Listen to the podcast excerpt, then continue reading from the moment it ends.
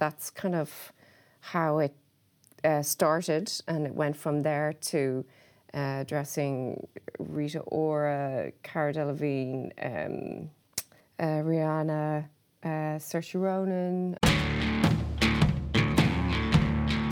Hello and welcome to Girls with Goals. I'm Denise Curtin, and today I'm joined by an exceptionally talented couch. I've got fashion designer Helen Steele and her daughter Hallie Steele, who's also a model. Hello, girls. Hi. Hello. Welcome. It's great to have mother and daughter on the couch. I was only thinking recently, we never really have that, and it's fabulous. Good, yeah, thank you. Yeah. Thanks for having us. Yeah, it's great. You had to travel up today, did you? No, yesterday. Yesterday. Yeah. Okay, great. It's not too bad. Yeah, and you're based in Dublin? Yeah, I go to boarding school, so. Okay, yeah. So very, very, very handy.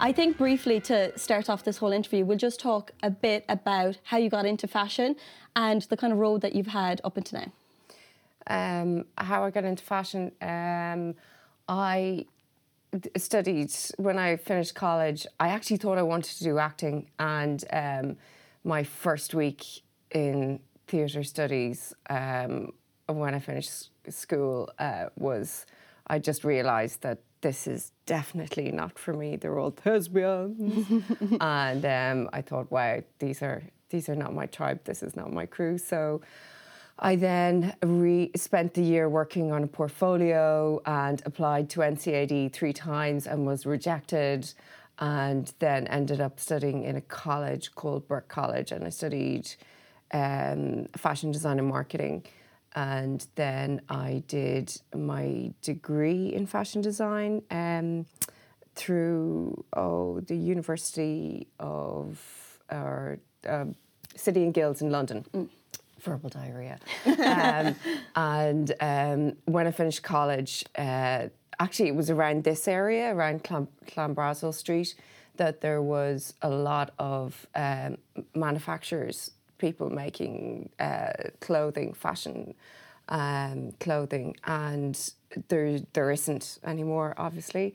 So I worked with a company called M&A International, and they, at the time, created some of John Rocha's main line and work for a fashion designer called Michael Mortel as well. So I started working kind of on the pattern cutting tables, which was great. And then I kind of realised that it wasn't enough just to be creating clothing. And so I started to work with a South African artist, and then I went and studied art. But at the time that I was studying art, I was in a band, and I think the two kind of helped each other. At night I was working in a thrash metal band, which was mental, and then during the day I was selling my whatever I was producing art-wise. At the weekends I would sell on Stephen's Green, around Stephen's Green in Merrion Square. And then I got married and had Hallie and her siblings, and I continued to work with the same South African artist, and he helped me develop my own style. He also taught me some screen printing, and I knew that I'd always come back to set up my own label, but that I needed something, because the fashion industry is so vast and so huge that I needed something that would be a point of difference and that could be unique, a unique selling point, and that I could tell a story that made sense. And while I was in college, I came across colour theory and colour therapy, and I thought that was really, really interesting because colour was something I was always drawn to as a kid. I was always in trouble in school. I have ADHD, and I was always in trouble in school. And I found drawing and using colour as like an absolute wonderful form of escapism. And it became something that was kind of central to my being in a way. And it's been with me ever since. So then when the kids were old enough, when our eldest was in secondary school, I launched my own fashion label at London Fashion Week. And before I launched the collection, I was showing at an art fair in the Middle East, and a buyer for a company called Boutique One, which is like it's now in the UK, but it's similar to, say, Selfridges in the UK, but it's in the Middle East. And I was on in the art fair, the gallery that owned the stand that I was on was owned by one of the Omani royal families, so we had to dress culturally respectably. So before I went, I screen printed some silk with some artwork and then created some pieces. And she asked me where I got my pieces that I was wearing all week, and I explained the story, you know, that I'm an artist and this is, you know, what I do. And she said, okay, well, would you be interested in, you know, showing me, you know, building a collection and showing me some of your work, which is what I did. And then she came and bought my collection at Paris Fashion Week, and Costume here in Ireland did, and 20 other stores. And that's kind of how it started, and it went from there to dressing Rita Ora, Cara Delevingne, Rihanna, Saoirse Ronan, and yeah. That's amazing. Like that. It's incredible to hear the story of your progression. You know, It really is like, it's not like you struck fame one day. It was just such a progress of work and, you know, determination and so on and so forth to get forward.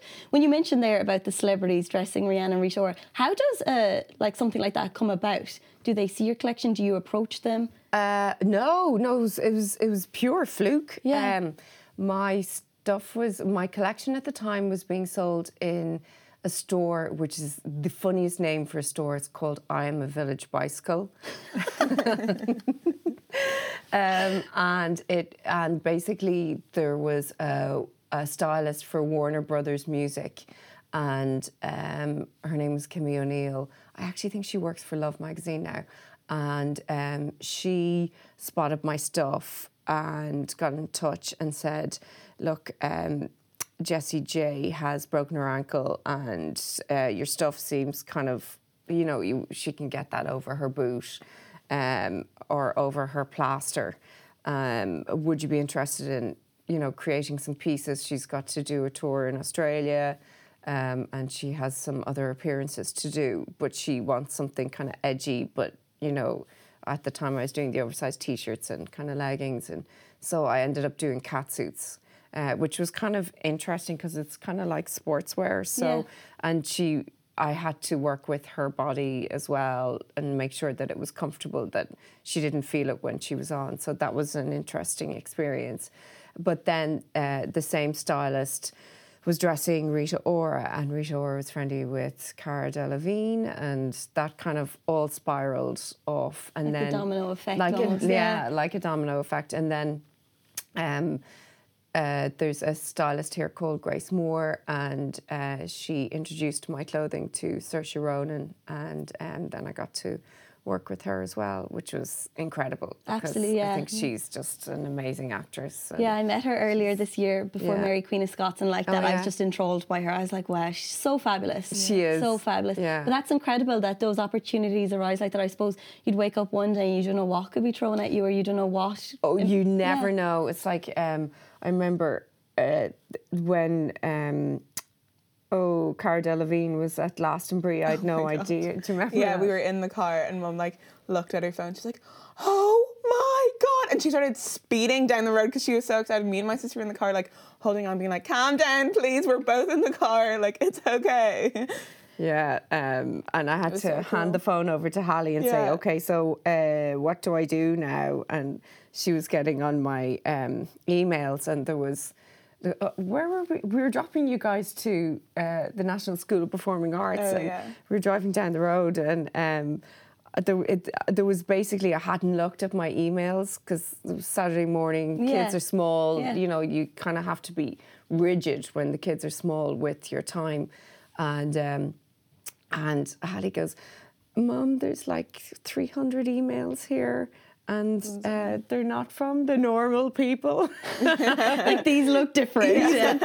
And it was all requests for this jacket that Cara Delevingne was wearing at Glastonbury that I had no idea she was even going to be wearing it. So that's just like, I'm getting like butterflies thinking of that kind of moment. Like they're those kind of things that you just can't predict, you know? No. Like when you're away doing your own work, you don't know who's looking at your stuff on Instagram or who's spotting it on someone else. Yeah. It's just, it's wild. Yeah. It's absolutely wild. That's the good thing about Instagram is that for a small designer, you can get directly in touch with people. You know, you can, if you're savvy enough, you can navigate the system that, you know, you can get in touch directly with stylists and people like that. And that's really handy.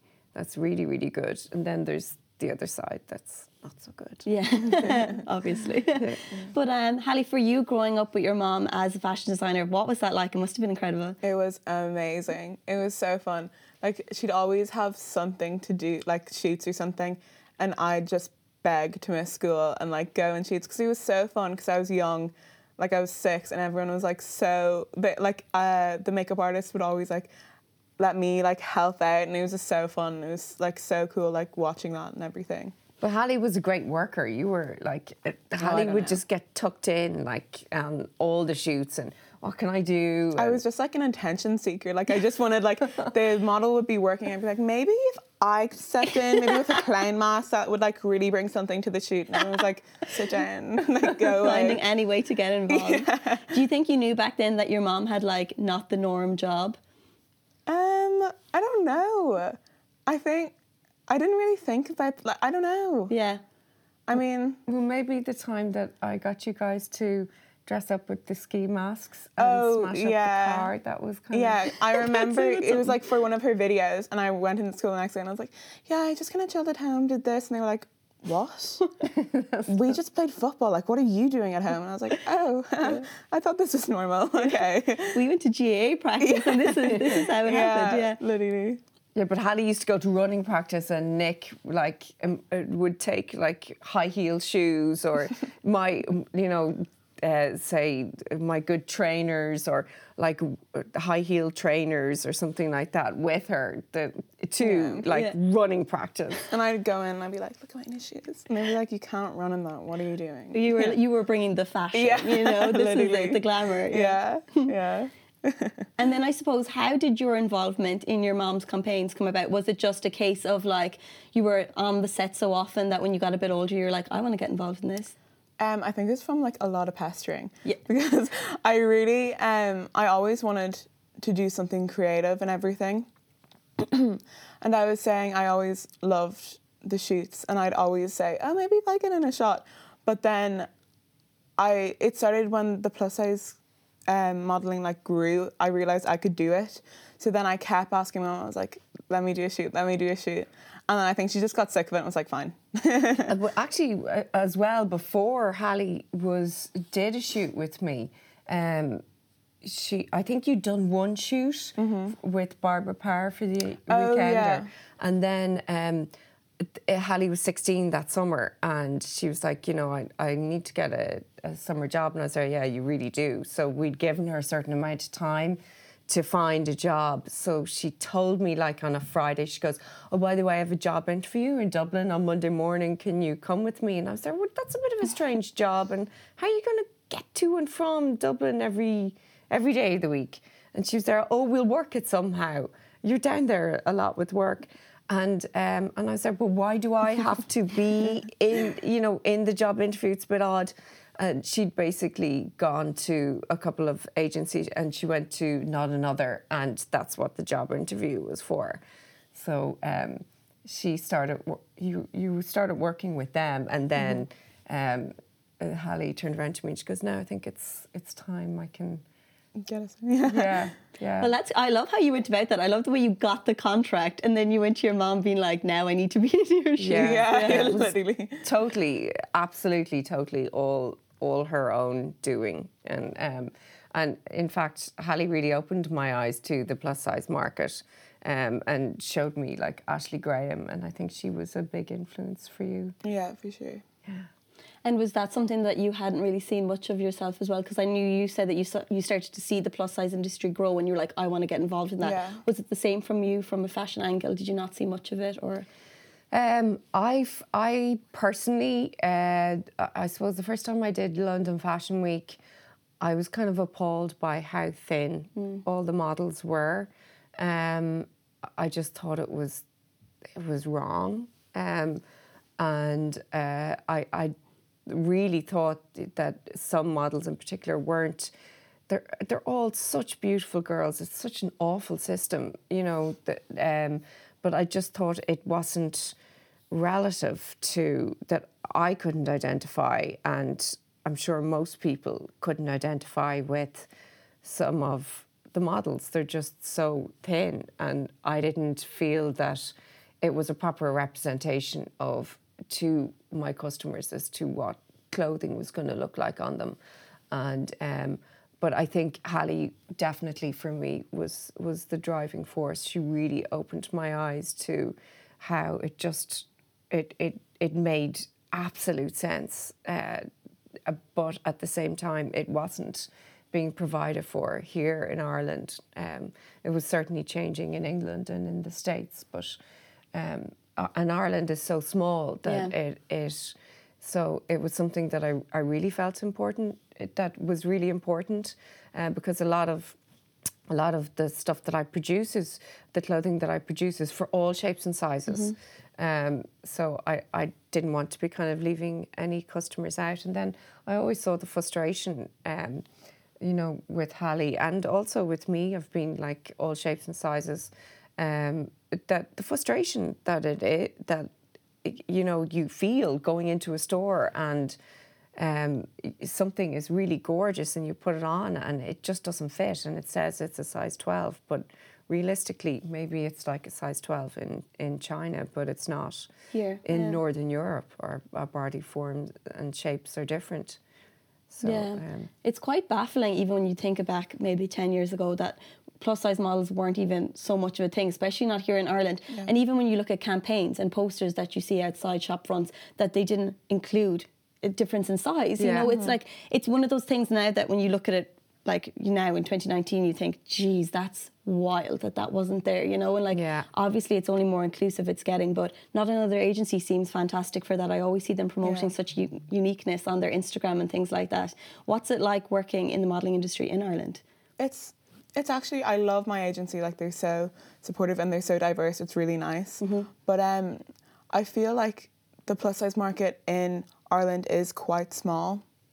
I mean, it's getting there, I think. Mm-hmm. But it's like a plus whenever I see another plus size model in another campaign. Like, it's a plus for me, you know. But I wish it could get better, because when growing up, like, I'd see, you know, like Kate Moss or something, you know, and I'd just be like, that's not me. So it just was quite hard, you know. Yeah, it's just like unattainable images, and you're like, I want something that appeals to everyone. And, you know, if I'm looking at a T-shirt, I want to see it on 8 different sizes so that I know like which one I am, or I can at least kind of like see myself as one of them. So that's definitely something. Yeah. And when we're talking about like attainability and stuff like that, your collection with Dunnes, we must obviously talk about it. How did this come about? It came about originally myself... because I was working in Dublin so much, I'd stay with my sister. Mm-hmm. And so in the mornings I would walk to her kids to school with her, and I'd jump on the Lewis. And every morning, like, all the moms were all like wearing like leggings and puff jackets or raincoats or T-shirts, hoodies. And myself and my sister were walking along the road, and we were both wearing leggings. And I was saying, where are your leggings from? And she said, Dunnes. And I said, oh, geez, so mine. And she goes, yeah, but mine are 6 years old. And I was thinking to myself, geez, I think mine are about that, if not more. And that was one thing that really struck with me. It was creating something that actually lasts and that's not disposable, but that, again, it fits all shapes and sizes. And I think for athleisure and sportswear, that should be a definite, that it's for all shapes and sizes, and that all shapes and sizes can wear a crop top if they want, that they can wear leggings that are comfortable, that don't feel like a corset, and So I think I did an interview and I mentioned that Dunnes were doing an awful lot for Irish creatives and Irish designers, and then we kind of got in touch, and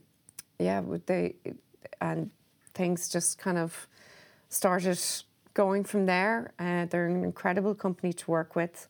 They're totally behind positive new ideas, and yeah, I'm delighted to work with such a brilliant company. Yeah, because the one thing that I really noticed was that the athleisure, it's so colourful.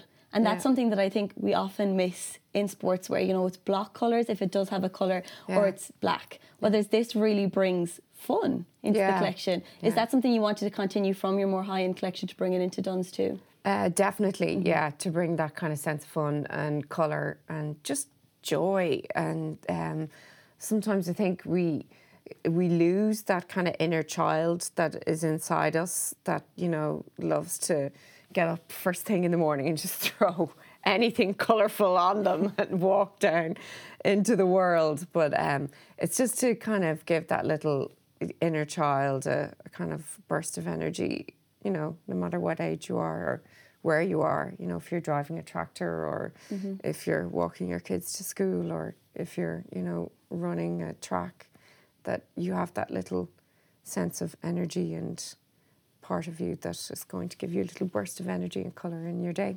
Absolutely. And I think the great thing about it as well is I feel like sportswear is really having a moment at the moment. Like, I know it's always been there, but now we're seeing people, teen joggers with like a crop top and wear it out. And I was like, I love how comfort is becoming key, because although like we should always be, you know, like focusing on comfort, it's now been seen as stylish, which I'm like, this is amazing. Like I wear joggers to work sometimes, and I'm like, if I like do my hair and makeup nice, at least I don't look hungover. You know, this is like, and you're comfortable. Yeah. But that's the thing. Clothing should be, you know, you should be able to wear, you know, different parts of athleisure in your, you know, day-to-day wardrobe. Yeah, absolutely. It shouldn't. You should be able to mix it up. It shouldn't be, you know, one part for, you know, oh, this must be for sportswear only. It should. Your wardrobe should be versatile, definitely. And in fact, Hallie kind of inspires me to. I look at what she wears and what her friends wear as well, and kind of try to bring that into what I do as well as what I think I would like to see myself in sportswear, and then.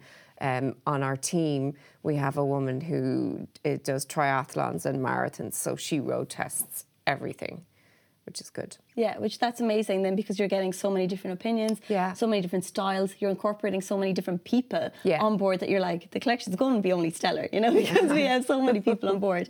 I know you're very involved in sustainability as well. Yeah. What does sustainable fashion mean to you? It means... I know it's such a hard question. I just think it's it's so important, because, and it's only really become, like, I don't know how to put it, I only kind of figured out the massive effect fashion actually has last year, when other people, like, it was becoming more of a conversation with me and my friends, and I realised how bad, like, fast fashion actually is, and it just kind of blew my mind a bit, and I feel like other people should know, because I was talking to another one of my friends back home, she was like, well, what is fast fashion? And that just was kind of like scary for me, so I just want to kind of put the word out there. I know it's already out there, but like for my friends and everything, because like it is such a massive problem.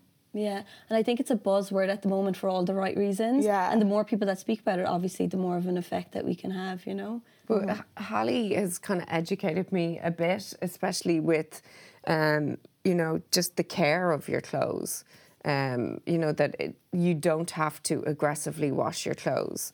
And that's something I would have learned over the years is, you know, to care. I came from an age that, you know, everything was cared for properly, that you looked at your care labels, that you didn't wash the bejesus out of everything at like 80 or 90 degrees, that, you know, everything is, if there's a hole or a button missing, you mend it.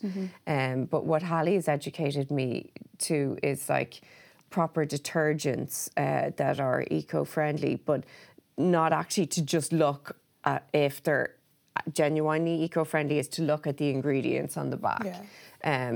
And also Hallie takes me thrift shopping, and it really, like, it's fantastic, and that's what we did in college, and it's really good to see that happening again, that everyone's not, that there isn't this massive label consciousness, that it's more ethical, which is... But even growing up, like, we were always quite sustainable.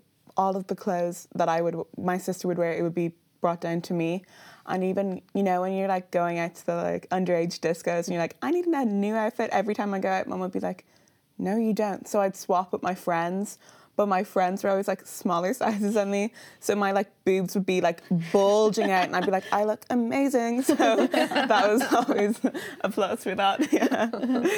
But that's not what thing I want to hear. Yeah. You're like, wow, okay, should have bought you new clothes. No, but that's what's great to hear. And like, I even think when I go thrift shopping as well, and even it's the same with my friends, there's almost some like joy out of finding a piece that you're like, I found this. It wasn't just on a rail. Like, it's like finding treasure or something like that. So it's great to see that kind of buzz amongst people, and even like swapping different things, and you know, like that, it's great to see your stuff on someone else too once you've gotten wear out of it, because you're like, oh my god, yes, a new lease of life for it. It's absolutely fantastic. It really, really is. Especially the menswear in the thrift shops. Oh yeah, it's so cool. Yeah, you go down to Dublin Vintage Company and you're rooting through, factory, Helen, and you're rooting through the menswear. It's just, it's a minefield of amazing, like, old sports jackets and T-shirts, and it's really good. Yeah, it's that kind of like sports look stuff as well that you can pick up. And I even find, like, I love buying jumpers in men's sizes, wearing them oversized. Yeah. I'm like, that's literally just like the kind of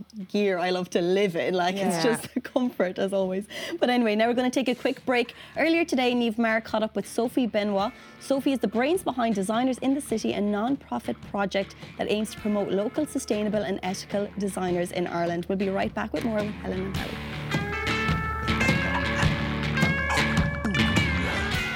I'm joined now by Sophie Benoit.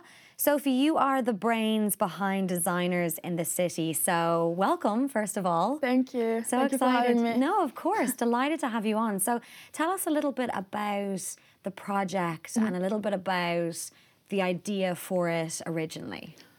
Well, the idea came from when I watched a documentary that is on Netflix, The True Cost. Like, everyone saw that documentary, but it's life-changing. Mm-hmm. And I stopped buying the same products, like the same clothes and everything. I tried to purchase things that was secondhand or made by designers. Yeah. And it was a real struggle. Like, I couldn't find anything anywhere. I had to spend like 2 hours Googling to find where the products have been made, what was the story about. And I was like, maybe it would be cool if we could have like a place, like a market where we could find those designers. So I moved back to France and I decided to start that a year ago. I was noticing that it's not exactly an Irish accent. So you are from France. Whereabouts in France? Yeah, I'm from Lille. Okay, so I mean, in comparison to Ireland, because I feel like the sustainable fashion industry is really... it's having a moment, like lots of people are a lot more conscious about their consumption. Mm-hmm. What's it like in France in comparison? Are they way ahead of us, or what's the comparison like? Yeah. They are. Jesus. Classic. Yeah, there's lots. Okay. Tons of markets like this. Yeah. Lots of shops where there's no plastic bags anymore. Like, you can just buy things in bulk. Yeah.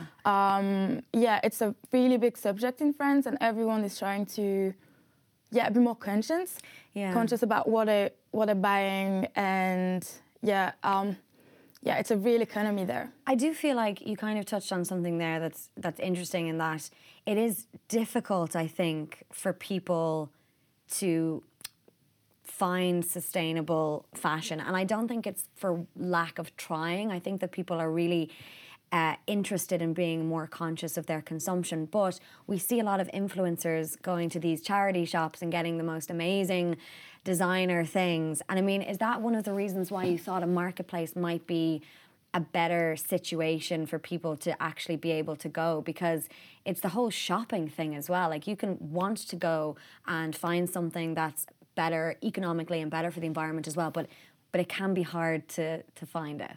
It's super hard. Yeah, people are trying. They do try, but it's not that easy. You know, when you need something, it's easier to go to Peonies and buy what's in it. Yeah. Than trying to find something that is sustainable, ethically produced, and that kind of stuff. So people are really trying, and it's not easy. And having like a marketplace would be a better way to give them alternatives, being like, okay, you don't have to go to the big retailer because there is something else and it's easy to find, and you can meet the designers, you can talk to them, like, and then it encouraged to have like that behavior for a long time. Yeah. I mean, I saw in one of the kind of descriptions of Designers in the City, it was saying that fast fashion is so 2012. And I kind of love that as well. But when you say that you watched the documentary, The True Cost, and that kind of got you thinking about it more, when you were growing up, was fast fashion kind of the way that you went, or were you always slightly more conscious of the clothes that you were putting on your back and where they came from? No, I was deep into fast fashion. Okay. 3 years ago, like deep into, I was going to H&M every time, like every week. I had like two new items that I didn't like. It's just like, I know, to keep busy. Yeah. I didn't have anything to do, so I was like, oh, let's go to the mall. I thought that it would make me happier or that I needed those stuff, but I don't. Yeah. No, it's really when I realized what was behind that industry. It's a disaster. Like, it's the second industry, the more polluting, just after transport. Yeah. So it's really, really bad. And there's lots of things involved, like the people that are making the clothes, the logistic behind it. Yeah. It's, yeah.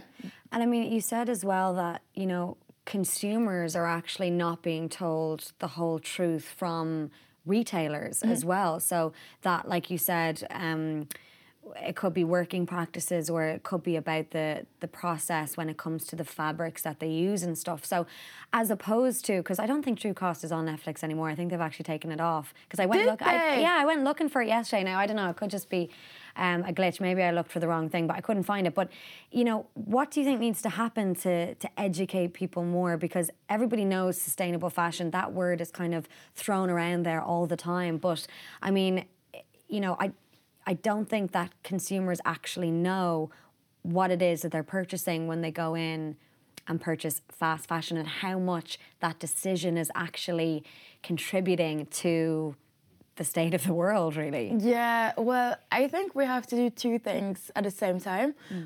Educate people, especially the youngest one, that buying things it does have a cost. Yeah. And it's just not €5. It's like, a dress cannot be less expensive than a pumpkin spice latte in Starbucks. Like, that's a fair point. Yeah, it's just so weird. Yeah. It's too good to be true, and most of the time when it's too good to be true, it's that it is. Yeah. Just that. And yeah, doing that, and then like forbidding the retailer to produce the thing. Because we can't just say to people, just don't buy it if they can buy it. They shouldn't produce that much, so we should tackle this problem as well from the production side. Yeah, and I mean, it's interesting because Designers in the City is obviously getting designers together as well, but I suppose for designers, it's kind of a tough thing too, because we're trying to almost educate the people to invest more into their pieces, because for a variety of reasons of which you've mentioned already. But at the same time, like, it's costly for designers too, especially when people haven't adapted fully to the idea that fast fashion is not the way to go. So, I mean, are you encountering when you're dealing with designers that they're struggling a little bit to kind of get people to invest in better quality products? They do at the beginning, but that's, again, because people don't fully understand at the beginning. Yeah. But when you have that kind of market and people can talk to the designer and be like, okay, why is it €50 when I can find the same thing in Peonies for €10? Yeah. And they will be like, that's because that's a production process. Like, it comes from my mind. It takes like 2 months to design it. It's handmade, so it takes time, and the fabric is like sustainable, so it worth the price. And when people can understand why, they're ready to invest more. It's also like what you were saying earlier about kind of going to the mall and, you know, shopping can be something that people get great enjoyment out of. Yeah. But now there's so many different variants of that. So there's online shopping, which, you know, you don't actually have to leave your house and you can just be sitting there going click, click, click, click, click, not knowing what's going into your cart. And then going into shops, which actually I've always hated because dressing rooms in general just give me so much anxiety. Oh, yeah. The lighting in them are just brutal. Like, you can F off with your lighting in dressing rooms. I'm like, that's ridiculous. But in terms of like, the experience of going and like that, speaking to the people who are actually making those clothes, that must be incredibly enjoyable for people too. It is. Yeah. Like, it's understanding that it's a unique piece that someone like thought about it for a long time, that you're wearing something that you actually like, that's actually meaningful, rather than something that has been stolen by, like, from a designer. So you started this a year ago and you've held events so far. So how have they been going? What has the reaction been, and like how many people are attending these events? And I mean, it's going really well, obviously, but tell us a little bit about how you're finding it, and were you nervous before you started this about even people turning up? Oh God, yes, that gives me so much anxiety because it's free. Yeah. So you can't really predict the turnout. The first one was in a basement, so it wasn't the best idea. Okay. So I'm never going to do that again. In a basement? In like you know the Chelsea drugstore? Oh, yes. So it was like a basement. Oh. But because I didn't have the budget to put like big posters and do like huge advertising, people didn't know. Right. Because like the place looked empty. Okay. But yeah, it went really well, because even if, like at the beginning, like the first one, the turnout wasn't really great, but the designers between each other, they were networking. So it's still like, it's still great because they can create a community between each other. Definitely. And they were buying stuff like from each other. Yeah. Oh, that's so cool. That's so cute. I was like, yeah, I did sell something, but I think I spent everything in that store. Good. Yeah. The last one was at the Burner Chair. Yeah. And yeah, the turnout was great. The afternoon was lovely. Sunny weather in Dublin. That's what you want. Yeah, I got lucky. And there were a discussion panel as well about sustainability and why we should pay a little bit more attention to it. Yeah. So it's kind of growing and you're developing it as you go. So where do you want designers in the city to go? Because, I mean, obviously it's an event and it's a market for people to go to. I think the panel discussion element of it is really interesting, and I think that would be something that would really get people excited to go to it as well. But do you see it in the future as being something that you would want every single week? Because I know that for me, I do struggle a little bit with finding good pieces in places, and I always look to Instagram and stuff like that for inspiration for that, because I am trying to like learn and I am trying to kind of continue to educate myself. But I mean, having like a weekly place that you could go to, which would have incredible designers, education as well as that, like that would be good. But I'm telling you what your goals are. Why don't you tell me? Thank you. Why don't you tell me what your goals are? I'm going to write that down. Yeah, I think I will still keep going, doing that in different places, because I like going around and see, like, discovering new places. But yeah, if it could be like twice a month, it would be nice, but it's not my full-time job, so it's quite hard. Yeah. And what I would like to do is keep doing market, but still adding something else. So for the next event, there is a table quiz. Okay. Focused on sustainability, because like we can learn and have like a little bit of fun and a glass of wine. Nice. Like, why not? Phones allowed though. Phones at table quizzes are dangerous because everybody just cheats. God. So make sure that they put their phones. No, I'll be like brother. Do like look around. So tell us when the next event is, and also let us know where people can get involved and where people can see all the details. Yeah, the next event would be the 8th of December, so Sunday, from 4:30 to 9:00. Okay. The first part will be the market. Yeah. There will be like 15 designers. Okay.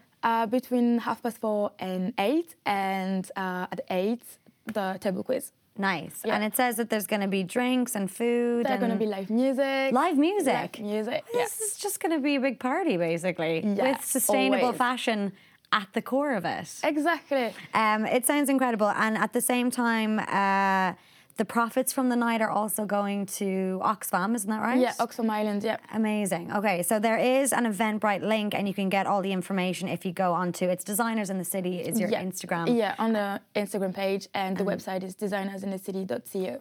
Amazing. Sophie Benoit, it's been a pleasure talking to you. Thank you so much for coming in. Thank you so much. I love that we're matching as well. Look at this. People who are listening won't know, but but we're matching. Grey and black. Grey and black, yeah, absolutely. And yeah, looking forward to it. I can't wait to see it. I'll see you there. Thank you. I'm going to win the table quiz. Will you? Yes, I will. Best of luck then. Best of luck. I didn't feel confident, but yeah, I will. Thank you so much, Sophie. Thanks.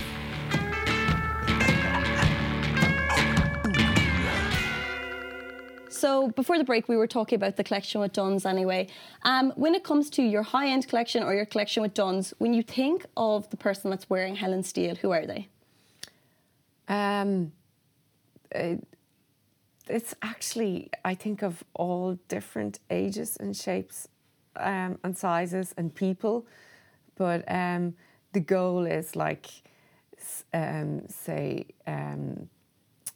Mirren and Saoirse Ronan or Rihanna or Billie Eilish. I'd love to see Billie Eilish wear some of my stuff.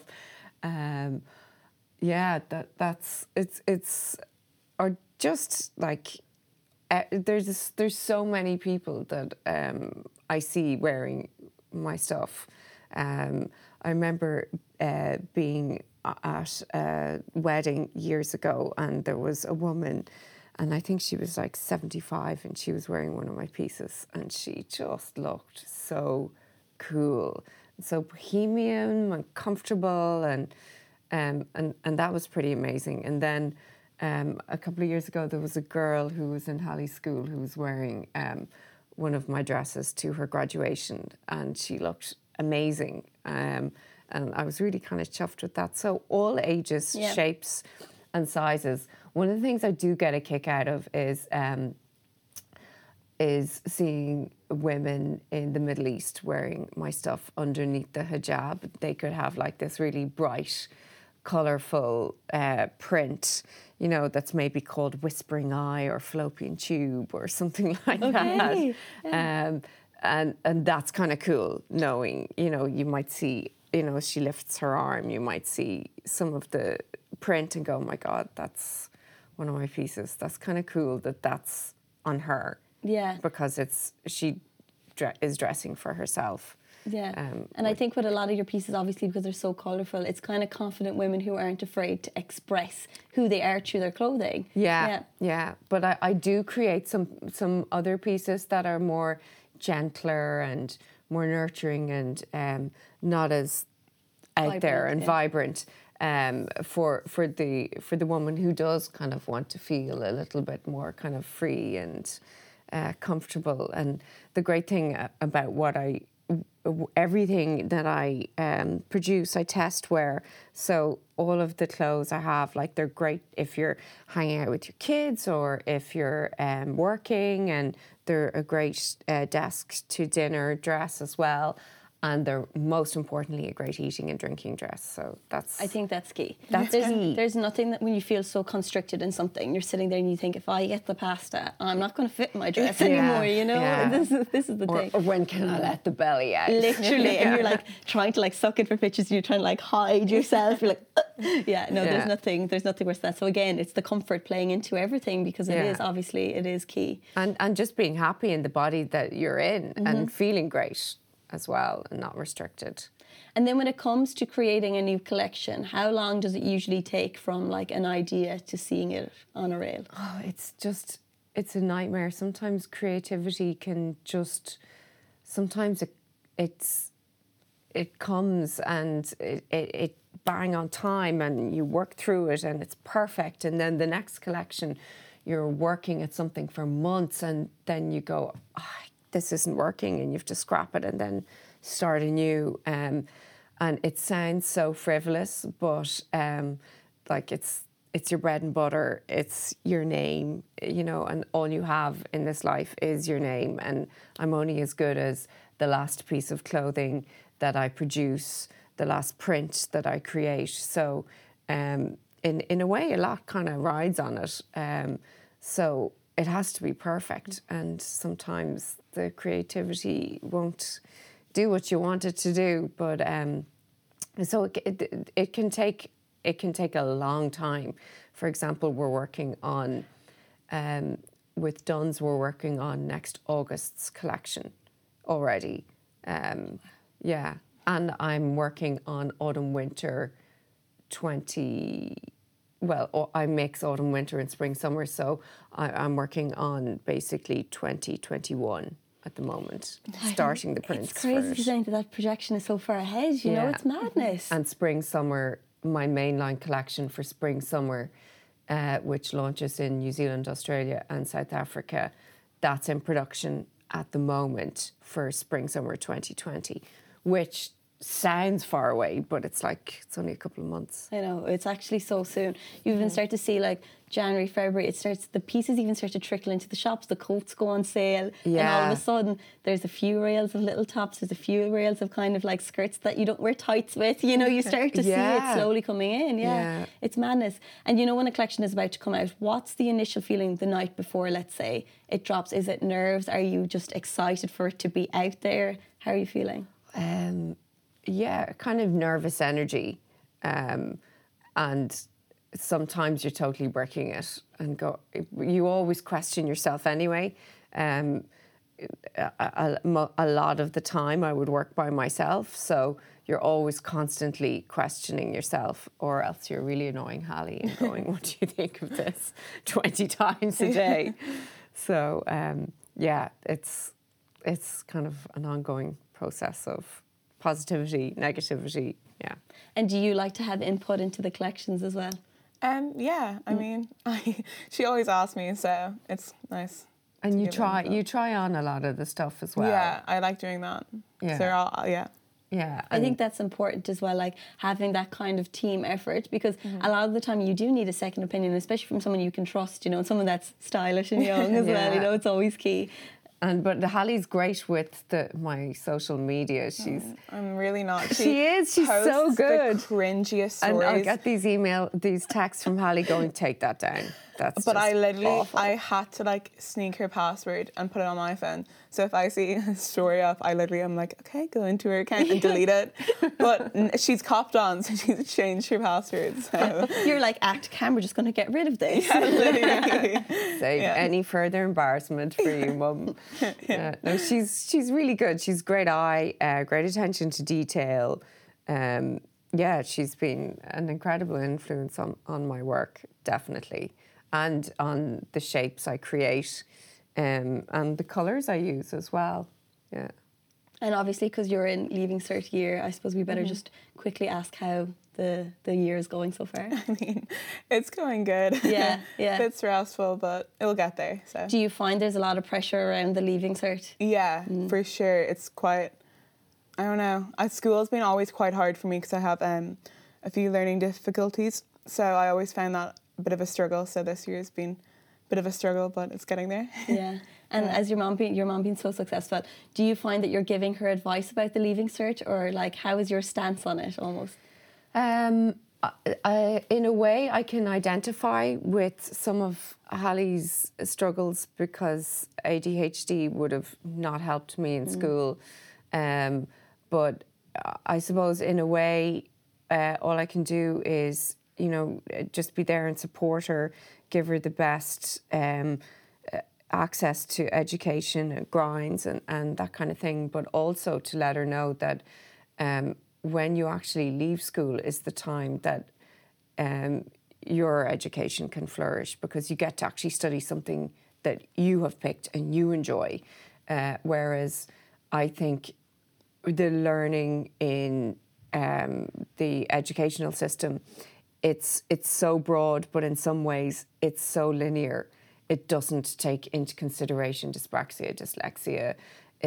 I know there's DARE and things like that and race out there, but it doesn't take into consideration that everyone's brain works in a different way, and that because your brain doesn't work in the general rote learning way, that it doesn't mean that you know, that your intellectual abilities and that your general abilities in life are going to be anything different to, you know, your peers who are able to learn in that way.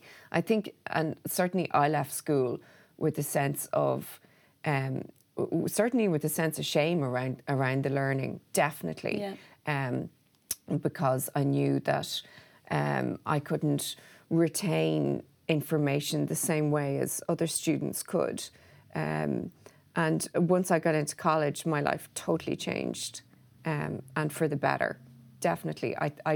I don't think the current educational system is fair, and I think it's an absolute appalling disgrace that the Board of Education that the Minister for Education has let the schools decide whether or not a child should get a spelling and grammar waiver, whether or not they should have extra time, because the people deciding on a broad test are not people who are educational psychologists. No. They're not properly qualified to the level of an educational psychologist.